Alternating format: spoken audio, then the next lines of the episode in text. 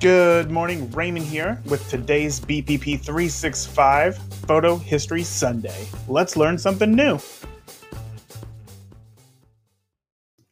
George Eastman, the creator of Kodak, invented the first camera for the general public called the Kodak 1 in 1888. Yes, 1888.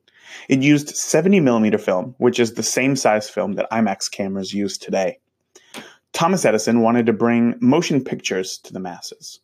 He had an idea for a movie vending machine. You would walk up to this machine, you'd put in a penny, and a short clip would play uh, through a set of like binocular looking things. The 70 millimeter film that was popularized by Kodak had made his booth too large to fit in regular arcades and other greeting spots, as well as made it too expensive to make money off of.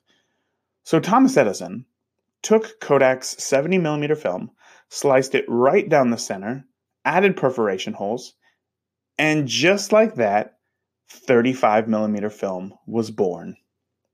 Transforming the movie and photography industry for nearly 100 years before digital's explosion, it became popular because it had a great film quality to cost ratio. You like waking up and listening to BPP 365? Well, if you are, I would so greatly appreciate if you would simply leave a rating for this skill in the Amazon Alexa app.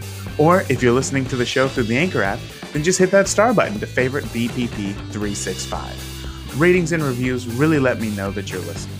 They fuel me to keep going, bringing you more daily photo goodness. Thank you.